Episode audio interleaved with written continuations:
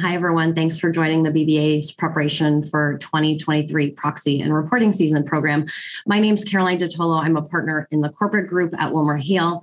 I'm joined today by my colleague, Rebecca Chang, special counsel in the corporate practice group at WilmerHale, and Bruno, corporate and employment law partner at Mintz, and John Condon, a corporate and securities partner at Mintz. And the time we have today, we'll discuss a range of recent and year end disclosure and governance topics impacting the 10K proxy statement and other filings and disclosures.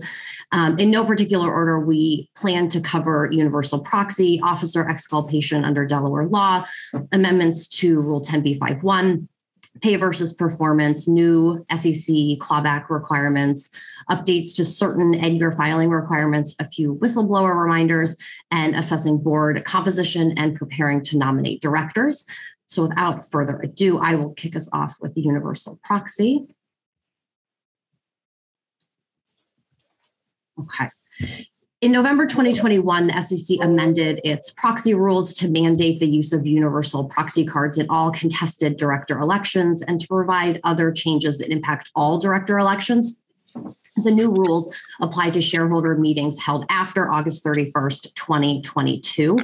The amended rules require that all director elections, including uncontested elections, um, uh, contain against and abstain voting options on the proxy card, where such options have legal effect under state law.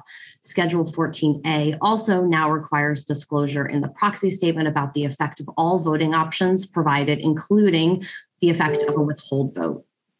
Under the new rules, all proxy statements must disclose the deadline under Rule 14A19 for shareholders to give notice of dissident nominations in connection with the company's next annual meeting. The SEC issued a CDI that provides that where a company's advance notice bylaw requires notice earlier than the notice required by Rule 14A19, a company is permitted to disclose only its earlier advance notice bylaw deadline to satisfy Rule 14A5. So, said another way, Rule 14A19 establishes a minimum, not a maximum, notice period for a dissident shareholder to inform the registrant of its intent to present its own director nominees. And Rule 14A19 does not override or supersede a longer period established in a company's governing documents. The CDI also notes that to the extent um, the company's advance notice bylaw does not set forth the same notice requirements outlined in 14A19, the company's proxy statement must clearly state the need for the dissident shareholder to comply with the additional requirements of Rule 14A19. Turning to the requirements in connection with contested director elections, under Rule 14A19, separate proxy cards issued by a company and a dissident shareholder for a contested director election must include both the company's and the dissident's respective nominees so that shareholders are able to provide proxy voting instructions in favor of any combination of properly nominated director candidates up to the number of authorized seats for election. While management and dissident proxy cards are not required to be identical, they must follow certain requirements with regard to presentation, including that the card set out the names of all duly nominated director nominees, clearly distinguish between management nominees, dissident nominees, and any proxy access nominees, list nominees in alphabetical order by last name within each group of those nominees, use the same font type, style, and size for all names, prominently disclose the maximum number of directors for whom the shareholder can vote, and prominently disclose the treatment and effect of a proxy executed in a manner that grants authority for few or more nominees than the number of directors being elected, or does not grant authority to vote for any nominees. The amended rules also include new requirements for companies and other persons soliciting proxies for director nominees, including a requirement that dissidents solicit holders of a minimum of 67% of the voting power of shares entitled to vote in the election. In addition, the company and a dissident must provide timely notice to each other in connection with contested elections. So the company must provide notice to the dissident of the names of the company's nominees at least 50 calendar days before the anniversary of the prior year's annual meeting date. Dissidents are required to provide notice to the company of the names of dissident nominees, as well as their intent to solicit the holders of shares representing at least 67% of the voting power um, no later than 60 calendar days before the um, anniversary of the prior year's annual meeting date. Where a company's advance notice bylaw provision requires dissidents to provide earlier notice of its nominees, that longer notice period controls as the 60 day notice period in the rule is again a minimum, not a maximum. In addition, a dissident must file a definitive proxy statement by the later of 25 calendar days prior to the date of the meeting or five calendar days after the date that the company files its definitive proxy statement. Um, as the last bullet in the slide suggests, in light of Rule 14A19, companies should review their bylaws to determine whether updates should be made to the advanced notice and proxy access provisions. So, for example, we are recommending that companies consider updates such as requiring a nominating shareholder to provide a representation that the shareholder has complied and will comply with all applicable requirements of state law and the Exchange Act, requiring a written consent from a proposed nominee to being named in the company's proxy statement and proxy card as a nominee, requiring a nominee, a nominating shareholder to state in its notice whether it intends to solicit proxies for director nominees in accordance with Rule 14A19 and to also provide the notice and information required under Rule 14A19 providing that the proxies and votes solicited by a nominating shareholder will be disregarded if the shareholder does not comply with 14A19, and requiring a nominating shareholder to provide reasonable evidence that it has met the requirements of new Rule 14A19. So, with that, I will turn it over to John to discuss recent amendments to Delaware law um, regarding officer exculpation. Great, thanks, Caroline. Uh, my name is John Condon. I'm from Mintz, and, and as Caroline mentioned, uh, I'll be talking about uh, recent changes to um, officer exculpation under Delaware law. Um, so as, as, companies think about the proposals they they plan to include in this year's proxy statement, you know, director nominations, you know, ratification of the appointment of auditors, and pay votes, and others. Um, this year, Delaware Corporation should be considering including a proposal to amend their certificate of incorporation to provide for officer exculpation. Um, so I'll, I'll get into um, the four things I think boards should consider when determining um, to include an officer exculpation charter amendment proposal. Um, but first, I wanted to provide some background on you know what it, what is officer exculpation. Um, so for many years, um, Section 102B7 of the Delaware General Corporation Law has allowed Delaware corporations to eliminate or limit the personal liability of directors uh, for monetary damages to the corporation or its stockholders for bre- breaches of fiduciary duty of care um, which is referred to as exculpation. Um, in August 2022, the Delaware law was amended to now permit a Delaware corporation to include an officer exculpation provision in its charter for the exculpation of officers as well. Um, and it's important to note that exculpation is not self executing. So, for a corporation to provide exculpation for its directors and officers, um, an exculpation provision must be included in its certificate of incorporation. And, and many, many so many companies have an exculpation provision for its directors. And so this year they should be considering adding um, a, a, similar provision for officers. Um, now, it's important to note there are certain limitations on the ability of companies to exculpate directors and officers. Um, so, for example, exculpation does not apply to breaches of fiduciary duty of loyalty, um, acts or omissions not in good faith, or which involve an intentional misconduct or knowing violation of law. Uh, for directors, the unlawful payment of dividends, um, and any transaction in which a director or officer derived an improper personal benefit. In addition, for officers, um, stockholder derivative claims are, are, not able to be exculpated, um, including for breaches of fiduciary duty of care. So, for officer exculpation, it really means you know they're limiting or eliminating the liability for uh, for breaches of fiduciary duty of care um, for direct stockholder action. Um, in addition, officer exculpation may be extended to um, specified officers only, um, which are included on the slide. So that you know, president, CEO, chief operating officer, chief financial officer, chief legal officer, controller, treasurer, chief accounting officer, um, named executive officers as defined under the SEC rules, and other officers who have consented to be identified as officers. Um, so one question you may have is, is how are the proxy vote advisory firms such as ISS and Glass Lewis viewing these proposals? Um, well, in its uh, in ISS's 2023 uh, U.S. proxy voting guidelines, ISS has indicated they will assess officer exculpation proposals on a case by case basis. And in assessing whether to support an officer exculpation proposal, ISS has indicated it will consider the stated rationale for the proposed amendment and the extent the amendment would eliminate officers' liability for monetary damages for violating the duty of care. Um, our, our, understanding is that in practice, so far, ISS has re- recommended in favor of all or substantially all of the officer exculpation charter member pro- proposals that have been that have been presented. Um, in terms of Glass Lewis, um, in their 2023 policy guidelines, like ISS, Glass Lewis has indicated they will closely evaluate proposals, um, these proposals on a case by case basis.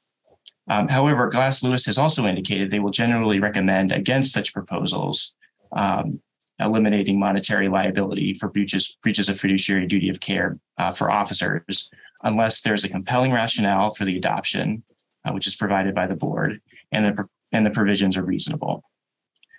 Um, so public companies incorporated in Delaware should therefore consider including a proposal in this year's proxy statement, uh, which would amend the charter to include an officer exculpation provision, but should consider four important considerations. Uh, one, present a compelling rationale, uh, consider the company's record of, of corporate governance practices, assess stockholder composition, and adjust the timing uh, for filing the proxy statement. So I'll, I'll talk a little bit more about each of these. Um, so first, the company should be able to present a compelling rationale, and and you know often that would be that you know the company wants to attract and retain uh, officers. Um, the provision should also be limited so as to align with Delaware law. Um, companies should also you know consider talking with their D&O insurers to see whether um, you know, adopting such a provision may have a positive impact on on D&O insurance premiums. Uh, because often, you know, uh, officers that are faced with these sorts of claim, fiduciary duty of care claims are often indemnified by by the company, um, and and so you know that that can you know could have an impact on on D&O insurance premiums uh, for the company. Um, second, as I mentioned, consider whether the company is currently engaged in any fiduciary duty lit- litigation of the type that will be ex- uh, exculpated, um, or whether the company has a poor record of corporate governance, because um, those those are factors that you know we think ISS and and, and Glass Lewis may you know may, may may consider not you know recommending a proposed proposal for officer exculpation. Um, and then third, you know, assess assess the company's stockholder composition and the likelihood of ISS and Glass Lewis support. Um, so remember, if, if it's a, a, charter amendment, it will typically require an affirmative vote of a majority of the shares outstanding, not just a majority of the shares voting. So it's a higher threshold than most of the other proposals that are that are typically included in a proxy statement. Um, in addition, brokers don't have discretion to vote on behalf of their clients on this proposal. So you need to have you know, the stockholders actually vote um, in, in order to, to you know, approve the, the proposal. Um, um, so, you know, companies should assess, you know, do they have a significant retail stockholder base, which tends to be less likely to vote, and, and whether you, you know, whether you'd be able to get a majority of the shares to vote for the proposal. Um, we're aware of at least one example so far of a failed officer exculpation proposal because they didn't get a sufficient vote. Um, as you know, a company that that had a uh, we, we think had a high retail um, stockholder base. Um, uh, Another point is that uh, you know ISS has, has generally been supportive of all or substantially all the proposals uh, so far. Uh, but again, it's important to assess you know whether there are reasons from a corporate governance perspective um, that that a company may have difficult uh, difficulty obtaining support from ISS or Glass Lewis. And then lastly, um, you know, because it's a it's a charter amendment proposal, it would require a preliminary proxy statement. So it's important for companies to you know uh, adjust their proxy statement filing timeline uh, so that they can they can file a preliminary proxy statement. Um, a preliminary proxy statement must be filed at least 10 calendar days prior to the definitive proxy statement. So companies would typically need to build in an extra you know 10 calendar days into the timeline um, to account for the preliminary proxy statement. In addition, you know, the SEC could, you know, can always choose to review a preliminary proxy statement, which, you know, if they did choose to review the proxy statement, they would typically have 30 days to provide comments, um, which would then, you know, need to be resolved before the company could file a definitive proxy statement and move, uh, move forward with their, uh, with their annual meeting. Um, so again, you know, we think, you know, we think companies should be considering these propo- this proposal this year. So, you know, some companies are moving forward. I think some companies, you know, may decide to wait a year. Um, um, but you know, it's, it's something that, that companies should consider um, and, and, and consider these, these factors in, in making that assessment. Um, so with, with, that, I will turn it over to um, Anne Bruno, who will talk about uh, Rule 10b5-1 plan amendments. Hi, everyone. Thanks, John. I'm Anne Bruno from, from Mintz as well. And I'm going to walk through some recent changes to um, the Rule 10b5-1 plan affirmative defense and some related disclosures in some um, in an SEC uh, set of amendments. Um, so as you probably all know, uh, final rules to amend uh, Rule 10b5-1 were adopted in December of 2022. Those rules will be uh, effective on February 27th of 2023. I'll talk in a minute about some of the um, transition rules for disclosures related to 10b5-1 plans and um, option um, grants it, that uh, were included in these rules. But for purposes of the requirements with respect to 10b5-1 plans themselves, those rules will go into effect on February 27th, 2023. So um, the rules basically amend Rule 10b5-1 to impose new conditions to the availability of the affirmative defense. And uh, remember that generally the affirmative defense is available to uh, people who put 10b5-1 plans in place when they are not in possession of material non-public information, and then the sales can occur at a future date or purchases can occur at a future date, even if the person at that time has material non-public information. These new rules impose some additional conditions, um, primarily uh, in connection with waiting periods for adopting new 10b5-1 plans before they can begin selling or purchasing shares, and some requirements as to how plans might work together if an executive or director has more than has more than one plan. So the first requirement is a new mandatory cooling off period for non-executives officers, non-executive officers and directors. That's a mandatory cooling off period of at least 30 days. For directors and officers, the cooling off period is longer. It's the later of 90 days or two business days following the disclosure of the issuer's financial results for the fiscal quarter in which the plan was adopted, but not to exceed 120 days. Um, there's also a limitation on multiple or overlapping Rule 10b5-1 plans uh, in the new rules. There's an exception to that for sell to cover plans. Um, that exception applies to sell to cover plans for, for instance, restricted stock or restricted stock units vesting. It's not an exception that would apply to sell to cover plans that have to do with option exercise, tax withholding, or um, option exercise uh, sales to cover the exercise price, since those uh, option exercises would be in the discretion of, uh, the timing of that would be in the discretion of the officer or director. Uh, the rules also have a new requirement that only one single trade plan can benefit from the affirmative defense every, every 12 months under the new rules.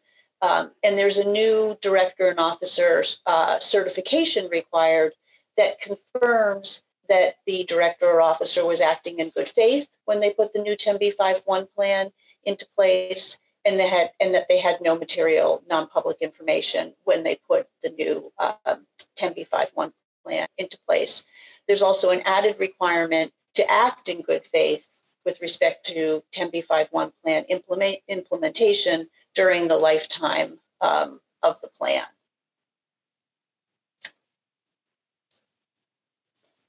Shifting now to some of the new disclosure requirements that are associated with these new rule changes. Um, there's, there's a new SK item 408A that will require quarterly disclosures in a company's Form 10Q or Form 10K of any director and officer trading arrangements that were put in place during the quarter. Um, for with respect to the transition rules for those new requirements, for most companies, that will be um, in for a 1231 year end company. The first time to include those new disclosures will be in the 10Q for the June 30, 2023 uh, quarter. Um, for smaller reporting companies, the new disclosure will come up for the first time in the 10K for the December 31, 2023 um, uh, for fiscal year end. that disclosure, the new item 408A disclosure, is in um, part two of Form 10Q and 10K. In contrast, there's a new item 408B, which will require annual disclosure of insider trading policies in the Form 10K and proxy statement, and then the filing of the policy as an exhibit to the Form 10K. That requirement is included in Part 3 of the Form 10K. So that information can be included in the proxy statement and then incorporated by reference in, into the Form 10K. Um, as kind of a separate matter, related but separate, there's a new item 402X um, that was included in this in these new rules that has to do with the reporting of option grant timing and requires disclosure with respect to certain option grants. Um, so it's new item 402X, and it will require a disclosure of the company's policies and practices on option grant timing, whether the company grants options at a particular time of year or has a, um, a certain policy to avoid granting options in, in at uh, a time when the company might have material information that it's waiting to disclose. The new uh, 402X also requires tabular disclosure of named executive officer um, option awards that occur within four business days before or one business day after the filing of a Form 10Q, a Form 10K, or an 8K that discloses material non-public information. And that disclosure would not uh, would in, would include information about the option grants and also the percentage change in the market value of the securities underlying the award between one trading day before and one trading day after the disclosure of the material non-public information. And finally, also uh, separate but related, there's a new checkbox now on Forms 4, 4 and Form 5 to indicate whether the transaction disclosed on the Section 16 form was made pursuant to a Rule 10b5-1 plan, um, as well as uh, a new Form 4 requirement for gift transactions to be disclosed on a Form 4 rather than a Form 5. Those new rules are effective uh, April 1st, 2023. Um, so uh, another transition rule to, to keep in mind for Section 16 filings that are made uh, after April 1st. And I think that brings us to pay versus performance disclosure with Rebecca. Great. Thanks, Anne. Um, so I am Rebecca Chang from WilmerHale, and I will be providing an overview of the new pay versus performance rules. Um, so, as required by Dodd Frank in August 2022, the SEC adopted the long awaited pay versus performance disclosure rules, um, which add new item 402V of Regulation SK. Item 402V, as in Victor, uh, requires public companies to disclose the relationship between the executive compensation actually paid to the company's named executive officers and the company's financial performance. The disclosure is required beginning with proxy and information statements that are required to include executive compensation disclosure for fiscal years ended on or after December 16, 2022, which means that calendar year end companies will be required to include the disclosures beginning with this year's um, proxy statements. Um, the new disclosure will also be required in special meeting proxy statements that require disclosure of executive compensation information. Um, something to keep in mind is that these re- disclosure requirements do not apply to emerging growth companies and foreign private issuers, but do apply to smaller reporting companies, which are allowed to make certain scale disclosures. So, in terms of the underlying um, substantive requirements under Reg SK item 402V, there are three new major disclosure requirements. The first is um, the pay versus performance table, for companies that are not smaller reporting companies, the table requires the following information. Um, and on the slide, you see the headings there, and I'll just quickly go through each of the, the headings and the information that's required.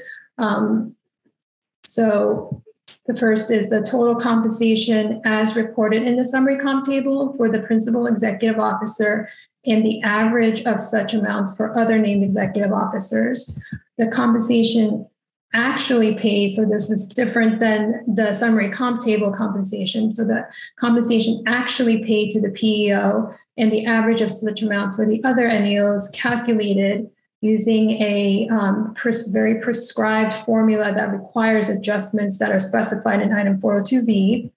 The cumulative total shareholder return for both the company and its peer group, the net income of the company, a company selected measure, which I will get to in a second, any additional financial performance measures other than the company selected measure that the company chooses to include in additional columns to the table, which is optional, and then um, you also need to provide footnote disclosure to the table describing each of the amounts deducted and added to total compensation of the NEOs to determine the amount of the compensation actually paid.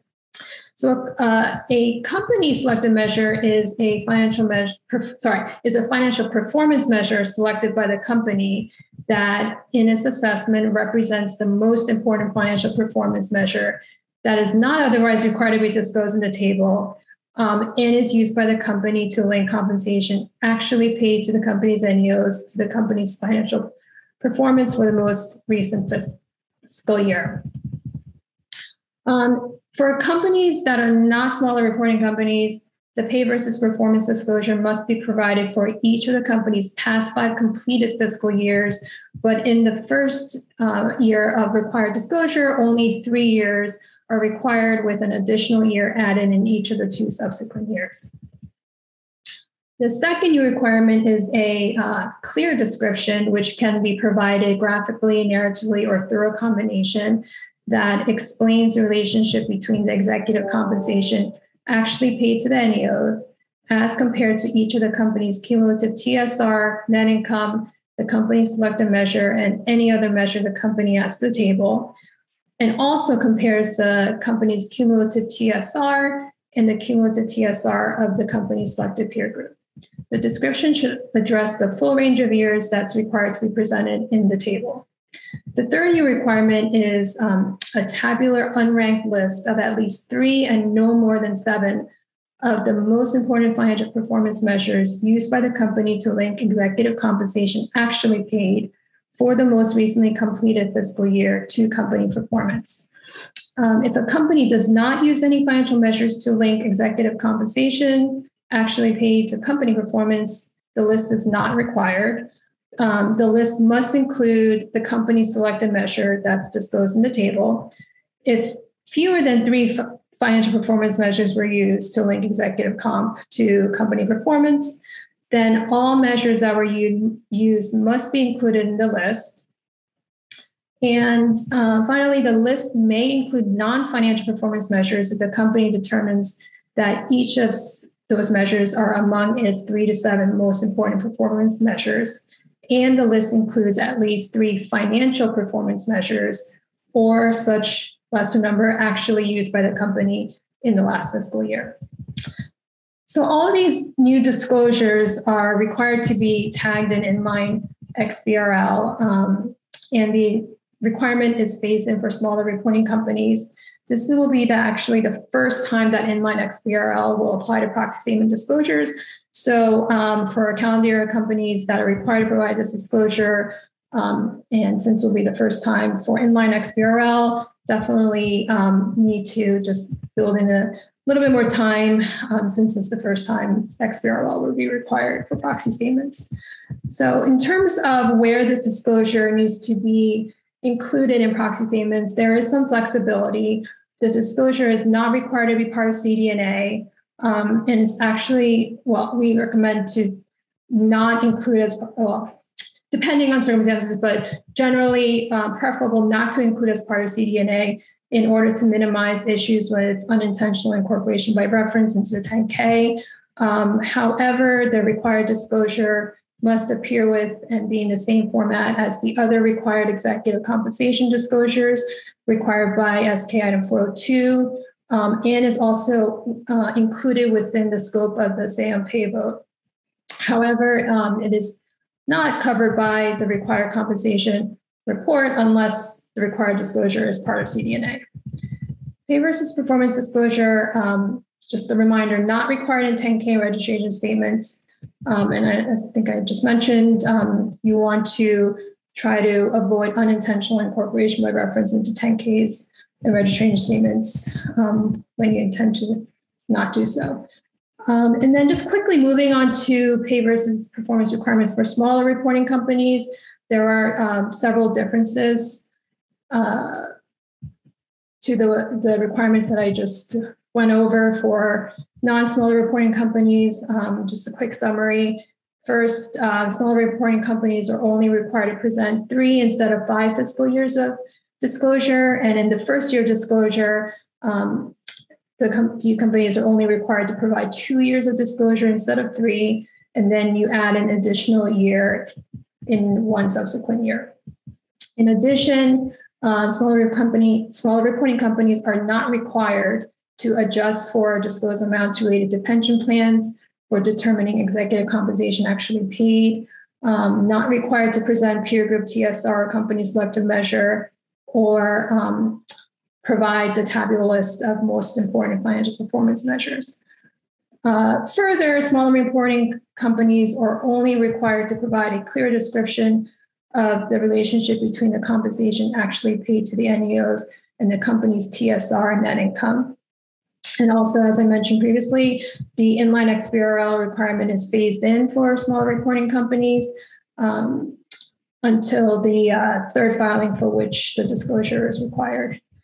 So, just wrapping up quickly uh, the summary of these rules. Some of the steps um, to prepare the re- required disclosure include um, engaging external resources and experts such as comp consultants, equity valuation teams, and actuaries, among others, uh, discussing the new rule requirements with um, the compensation committee, management, and others involved in the proxy statement disclosures, and also coordinating with um, the accounting team and equity plan and pension plan administrators, particularly in regard to tracking all outstanding awards to NEOs, period and valuations, and periodic changes in value. So I think that's it.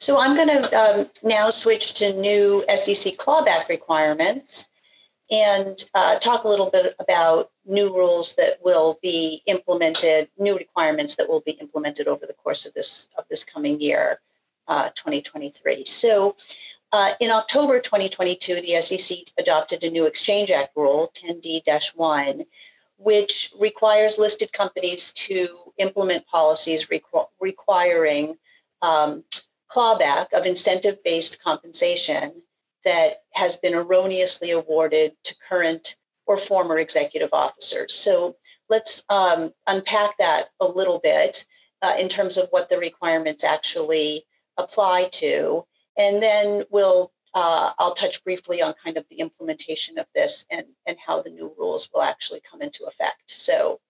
Um, so the clawback required by the new rules is triggered by the requirement to prepare an accounting restatement due to material noncompliance with a financial reporting requirement. Now, um, unlike the proposed rules, the new rules are, will actually apply to kind of big R restatements, which are restatements that were material that are material to previously issued financial statements, as well as kind of what's known as little R restatements, which are restatements required um, not because they are material to previously issued financial statements, but because if the uh, if the change is not made, the misstatement will be material uh, and is being made in a current financial in, in a current financial statement. Um, the restatement has to also affect an executive officer's performance-based compensation. So um, this metric of performance based compensation applies to any compensation that's either based wholly or in part on a financial reporting metric that's affected by the restatement. So this includes um, a GAAP financial reporting metric, non GAAP financial reporting measures, and also uh, includes both stock price and total shareholder return. Um, in one change from the proposed rules also this is a this is completely um, uh, well, in a change from what many companies actually have, these this new clawback policy requirement is going is completely no fault. So it the um, executive officer does not need to have had any uh, participation in the financial statements or be in any way at fault in terms of the requirement for the financial statement restatement. It's a completely no fault clawback policy, and, and it's implemented on a no fault basis. Um, um, so the policy will cover compensation that was received during the three fiscal years preceding the year in which the company was required to prepare the restatement. It'll, it applies to both current and former executive officers, and the amount of the clawback is the difference between the amount the executive received and what the executive would have received if the financial statement metric had been correctly um, disclosed.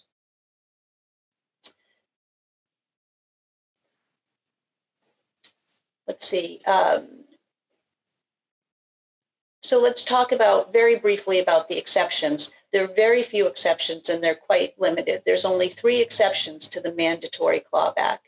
Um, if the cost of the recovery would exceed the amount recovered, with an obligation on the company to actually uh, explain how they've come to that conclusion if the clawback would violate um, a home country law for an executive outside of the US, and if recovery would violate a tax qualified uh, retirement plan contribution made by the company.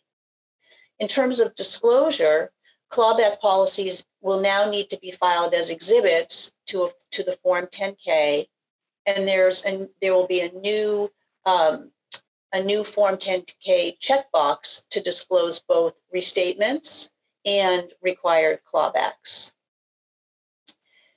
The new disclosure rules also will require an adjustment to the summary compensation table for clawbacks that have been made under the company's clawback policy.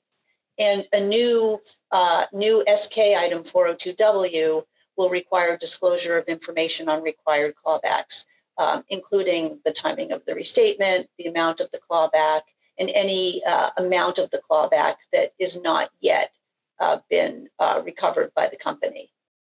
In terms of the uh, implementation of this, the national securities exchanges have been tasked with establishing listing standards by February 27, 2023, requiring companies to comply. So the exchanges will propose their listing standards. And then issuers must adopt a written clawback policy that complies with the rules no later than 60 days following the date on which the listing standard becomes effective. Um, just given the date of the publication of the new rules in the Federal Register, um, it's likely that these requirements will be in place in late 2023 and that um, basically no later than the end of January 2024, companies will be required to have clawback policies in place. Um, compensation arrangements entered into prior to the to the adoption of these new rules are not grandfathered and so the uh, requirements for clawbacks could apply to compensation that's paid um, in in the current year in, in 2023 and i think that will turn it uh, back over to caroline? Yes Thanks. And I am next going to cover a few other recent topics um, that we just wanted to make sure companies were thinking about. The first being that this past summer, the SEC adopted a number of amendments requiring electronic filings of certain documents that have historically been able to be filed in paper. So, most notable is that Forms 144 will now need to be filed on Edgar. There will be an online fillable document similar to other fillable forms that are currently available, such as Form D and Forms 3, 4, and 5, and will delete personally identifiable information in the form. The rules also eliminate the requirement that an affiliate send one copy of the Form 144 notice to NASDAQ or NYSE. So, the, the key takeaway is that Forms 144 for insiders now required to be filed on Edgar will likely result in greater and more immediate scrutiny regarding insider sales. since Form 144 must be filed no later than the date of sale, as opposed to two business days after the sale um, for a Form 4. The EDGAR filing requirement may also end up changing who's responsible for getting the Form 144 timely filed. So today, brokers generally file on behalf of their clients. Um, it's not clear what the brokers will continue to offer this service, and thus it could end up falling on the in house legal team. So we'd encourage you to engage with any relevant brokers to discuss their plans um, for the electronic filing of Forms 144. And the last thing we'd note is that impacted parties who do not have EDGAR codes currently should plan to get those soon, um, as there may be some, some hoops to jump through to get those codes from the SEC. The new rules will also require companies to furnish their glossy annual reports, which is the company's 14A3 annual report to shareholders delivered in connection with the proxy statement, electronically on EDGAR in a PDF format, not later than the date on which the report is first sent or given to shareholders. Um, the PDF format cannot be reformatted, resized, or otherwise redesigned from the original format. Um, the submission is not deemed filed unless the company explicitly incorporates the report by reference. These new rules requiring electronic filing supersede prior staff guidance by way of a CDI that posting glossies to the company's website um, was acceptable in lieu of sending to the SEC's offices. Companies using their glossy annual reports in connection with the notice and access solicitation will still be required to publish their annual reports um, to the company's website. And the last line on this slide to note would be Form 11Ks will also now need to be filed on EDGAR. So issuers will need to be mindful about the necessary timeline for inline XBRL and thoughtfully consider any impact to the typical filing process as a result. So these amendments um, became effective on July 11th. And as noted on the slide, the compliance date for electronic filings of all impacted filings other than Form 144s is January 11th, 2023. And the compliance date for electronic filing of Forms 144 is April 13th, 2023. Beginning July 11th, 2025, filers will be required to comply with the inline XBRL requirements for 11K financial statements and accompanying notes, so a, a phase in period for that filing.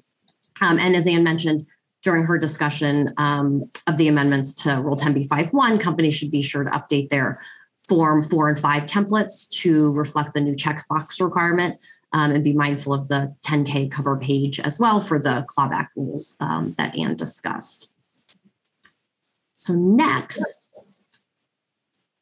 um, we wanted to touch uh, quickly on a few recent whistleblower developments. Um, so, as a reminder, the SEC's whistleblower program authorizes the SEC to make monetary awards to eligible individuals who voluntarily provide information that leads to successful SEC enforcement actions the SEC adopted amendments in August to make minor changes that further incentivize whistleblowers. The first change allows the commission to pay whistleblowers for their information and assistance in connection with non SEC actions in additional circumstances. And the second rule affirms the commission's authority to consider the dollar amount of a potential award for the limited pers- purpose of increasing an award, but not to lower an award. So even without these changes, the opportunity for whistleblowers was real. Um, we know that since the program's inception through adoption of these amendments, the SEC has awarded more than $1.3 billion to 287 individuals. One recent notable case, which is referenced in the first bullet on this slide, is the SEC settlement with the Brinks Company in June for violating a whistleblower protection rule. The enforcement action is noteworthy both because the misconduct identified by the SEC relates to otherwise ordinary confidentiality agreements Brinks required new employees to execute as part of its onboarding process, and because Brinks was penalized for not revising these agreements in light of prior SEC enforcement actions against other companies. So we note this um, because the Brinks enforcement action is a reminder that issuers should review their confidentiality agreements employment agreements, severance and termination agreements, and other similar contracts to ensure um, they do not contain provisions that would be viewed by the SEC as contrary to SEC rules regarding protection for whistleblowers. Um, and with that, I will turn the um, turn it over to John, um, who will close out the program and discuss some board composition um, and director nomination considerations this year. Great, thanks, Caroline. Um, so as Caroline mentioned in this, this final section, I'm going to talk about uh, four topics for companies to consider when assessing uh, board composition and making uh, director nominations this year. Um, and before I get into that, just a reminder, if anyone has questions, feel free to add them to the chat. Um, um and, and you know, we'll try to uh, address them at the, at the end of the presentation. Um, so the, the first uh, first topic is is assessing the skills and experience of your board members and, and, and potential nominees as as the board prepares to nominate directors for election at the annual meeting. You know, companies are you know do this every year, but just a, just a reminder, um, you know, typically company typically the nominating committee has uh, certain uh, minimum criteria that qualify a person to serve on the board, um, attributes such as you know integrity, having sufficient time to serve on the board, things like that. Um, but beyond those minimum qualifications, the nominating committee should uh, evaluate whether the mix of skills and qualifications of board members uh, will enable the board to operate effectively um, in providing oversight of management in the business and carrying out its fiduciary duties. Um, and, and so a, a, board matrix, which you know many many companies use, um, can be a useful tool to evaluate whether the board has the the mix of skills, experiences, and backgrounds that cover the competencies needed for the board to carry out its responsibilities. Um, so, you know, on this slide, we've we've included a uh, you know some sam- sample categories that boards might consider. Um, board matrices may you know often help committee the committee assess whether there are gaps um, and help assess whether a director um, you know that has you know that has those skills should be nominated to the board or whether an existing um, you know whether an existing director should be tasked to go you know obtain those skills through ongoing board education for example so it's it's really a, an opportunity to sort of assess you know the mix of skills on your board and and and, and figuring out you know where there are gaps and uh, and how you might uh, address those gaps um, so on the next slide, um, just you know, sort of an update on on board diversity, um, which continues to be a, a, continued focus in assessing board composition. Um, so currently, there there are two types of director diversity requirements: um, mandates and disclosure explain regimes. Um, so an example of a mandate is California law that required publicly held exchange traded companies uh, that had a principal place of business in California um, to include um, uh, uh, between one and three female directors by the end of 2021, and at least one director from an underrepresented community by the end of 2021, and between one and three directors from an underrepresented community by the end of 2022. Um, so that you know, most recently, that that particular law um, was struck down as unconstitutional by the California Supreme Court under the California's Equal Protection Clause. Um, but you know, many companies incorporated in California and elsewhere are still you know still planning to you know comply with the um, with with the requirements of, of that that mandate. Um, and you know, another example is is um, a, a disclose or explain regime. So um, this, you know, one example here would be the Nasdaq model. So beginning last last year, uh, Nasdaq required companies to disclose a diversity matrix uh, for directors based on self-identified characteristics, um, and that matrix is included either in the company's proxy statement or on its website. Um, and so again, that that requirement was in place for last year. So companies, you know, will have will have included the matrix in their proxy statement from last year or uh, or on their website. Um, in addition, companies are generally required to have at least one diverse director by um, August 7th, 2023, um, or explain why it does not. Um, and then uh, that number increases. Um, so companies are required to have at least two direct diverse directors uh, by, depending on the market tier, either August 6, 2025 or August 6, 2026. Um, so companies should, you know, of course, be assessing their uh, their you know, board composition and the diversity on their board um, to to you know ensure that they're meeting those um, requirements. Um, just wanted to mention also boards of five or fewer directors are required to have only one diverse director.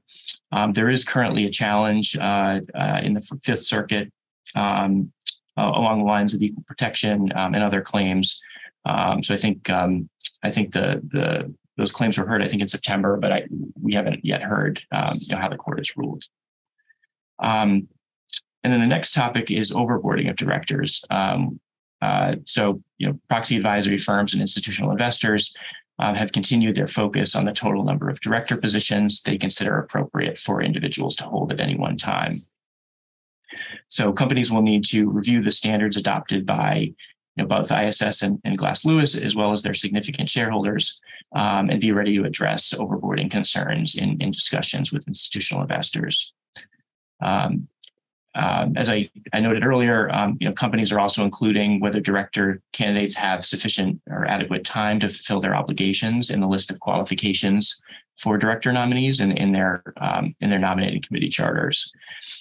Um, so the next slide has um, has a chart of uh, you know v- various uh, you know Glass Lewis, ISS, and, and various institutional investors. Um, and, and, generally, for outside directors, ISS and Glass Lewis allow for five total public company board memberships. Uh, for CEOs, ISS allows for three total boards, and Glass Lewis allows for two boards. Um, however, ISS and Glass Lewis will sometimes consider mitigating factors. Um, these might include um, you know, just director's history of attendance, um, and special skills and experience that the director may bring to the board. You know, so oftentimes companies will include an explanation in their proxy statement if they anticipate having, um, you know, not uh, not meeting these, um, uh, you know, overboarding targets that are put in place by ISS and Glass Lewis and others. Uh, most institutional investors allow for between four and five total company board memberships for non-executive uh, officer directors. Um, and again, this slide shows know a number of um, of larger institutional investors and what their overboarding policies are. Um, and then the fourth thing um, wanted to mention uh, this year is that you know companies should uh, consider whether any director serves on the board of a competitor company. Um, so under the Clayton Act, uh, the Antitrust Federal Antitrust Act, um, no person may serve as a as the director or officer of two corporations when the corporations meet certain capital and cap- uh, competitive sales thresholds, um, and there's some limited exceptions. Um, and this this particular requirement came into focus this year because the Department of Justice Antitrust Division recently required interlocking directors to resign, um, and has indicated you know expect expectation of continued um, active enforcement.